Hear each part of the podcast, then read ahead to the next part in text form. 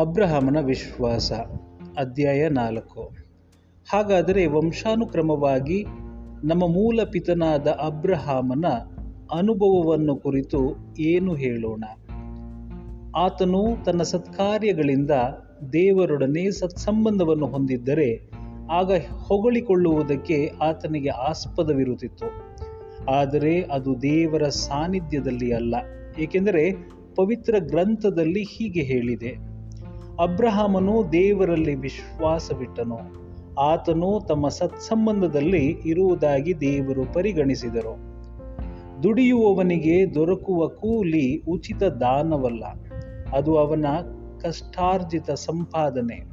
ಆದರೆ ಸತ್ಕಾರ್ಯ ಸಂಪಾದನೆ ಇಲ್ಲದಿದ್ದರೂ ಯಾರು ಅಧರ್ಮಿಗಳನ್ನು ಸದ್ಧರ್ಮಿಗಳನ್ನಾಗಿಸುವ ದೇವರಲ್ಲಿ ವಿಶ್ವಾಸವಿಡುತ್ತಾರೋ ಅಂಥವರ ವಿಶ್ವಾಸವನ್ನು ದೇವರು ಅಂಗೀಕರಿಸಿ ತಮ್ಮೊಡನೆ ಸತ್ಸಂಬಂಧದಲ್ಲಿ ಇರಿ- ಇರಿಸಿಕೊಳ್ಳುತ್ತಾರೆ. ಅಂತೆಯೇ ಸತ್ಕಾರ್ಯ ಸಂಪಾದನೆ ಇಲ್ಲದಿದ್ದರೂ ಯಾರು ದೇವರೊಡನೆ ಸತ್ಸಂಬಂಧದಲ್ಲಿ ಇರುತ್ತಾರೋ ಅಂಥವರು ಭಾಗ್ಯವಂತರು. ಇದನ್ನು ಕುರಿತು ದಾವಿದನು ಹೀಗೆನ್ನುತ್ತಾನೆ. ಯಾರ ಅಪರಾಧಗಳು ಪರಿಹರಿಸಲಾಗಿವೆಯೋ, ಯಾರ ಪಾಪಗಳು ಕ್ಷಮಿಸಲಾಗಿವೆಯೋ ಅವರು ಭಾಗ್ಯವಂತರು. ಯಾರ ಪಾಪವನ್ನು ಸರ್ವೇಶ್ವರ ಲೆಕ್ಕಿಸುವುದಿಲ್ಲವೋ ಆತನು ಭಾಗ್ಯವಂತನು.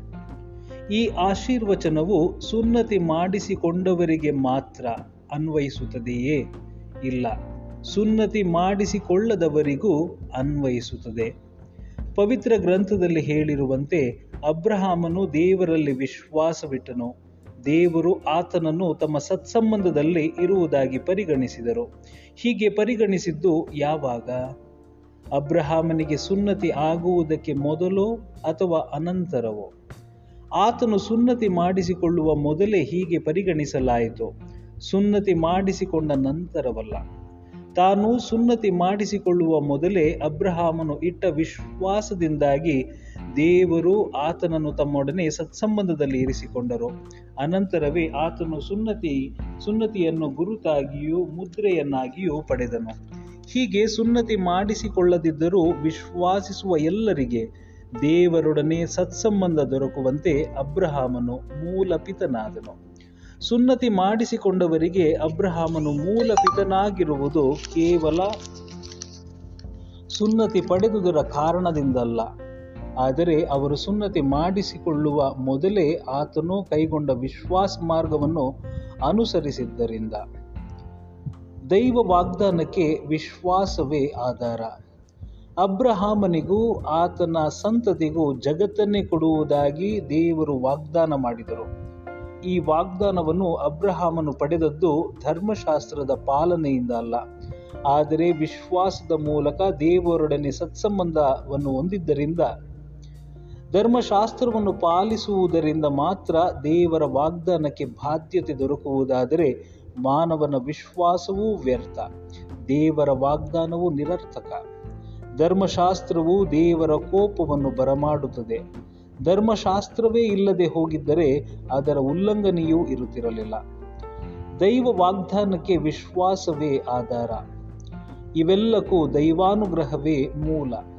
ಇವು ಅಬ್ರಹಾಮನ ಸಂತತಿಯವರಿಗೆ ಅಂದರೆ ಧರ್ಮಶಾಸ್ತ್ರವನ್ನು ಅನುಸರಿಸಿ ನಡೆಯುವವರಿಗೆ ಮಾತ್ರವಲ್ಲ, ಅಬ್ರಹಾಮನಂತೆ ದೇವರಲ್ಲಿ ವಿಶ್ವಾಸ ಇಟ್ಟವರೆಲ್ಲರಿಗೂ ಖಚಿತವಾಗಿ ದೊರೆಯುತ್ತದೆ.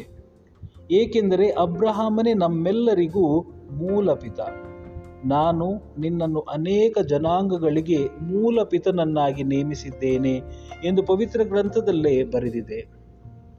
ಹೌದು, ಮೃತರನ್ನು ಜೀವಂತಗೊಳಿಸುವವರು ಅಸ್ತಿತ್ವದಲ್ಲಿ ಇಲ್ಲದ್ದನ್ನು ಅಸ್, ಅಸ್ತಿತ್ವಕ್ಕೆ ತರುವಂತವರು ಆದ ದೇವರಲ್ಲಿ ಆತನು ವಿಶ್ವಾಸವಿಟ್ಟನು.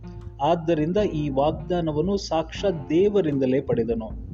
ಆತನ ವಿಶ್ವಾಸ ಮತ್ತು ಭರವಸೆ ಎಷ್ಟರ ಮಟ್ಟಿಗೆ ಇತ್ತೆಂದರೆ, ಈ ದೈವ ವಾಗ್ದಾನವು ನೆರವೇರುವ ನಿರೀಕ್ಷೆ ಇಲ್ಲದಿದ್ದರೂ ಆತನು ದೇವರನ್ನು ನಂಬಿದನು. ಆದುದರಿಂದಲೇ ನಿನ್ನ ಸಂತಾನವು ನಕ್ಷತ್ರಗಳಷ್ಟು ಅಸಂಖ್ಯಾತ ಆಗುವುದು. ಎಂಬ ಹೇಳಿಕೆಯಂತೆ ಆತನು ಅನೇಕ ಜನಾಂಗಗಳಿಗೆ ಮೂಲ ಪಿತನಾದನು ಆಗ ಆತನಿಗೆ ಹೆಚ್ಚು ಕಡಿಮೆ ನೂರು ವರ್ಷ ಪ್ರಾಯವಾಗಿತ್ತು.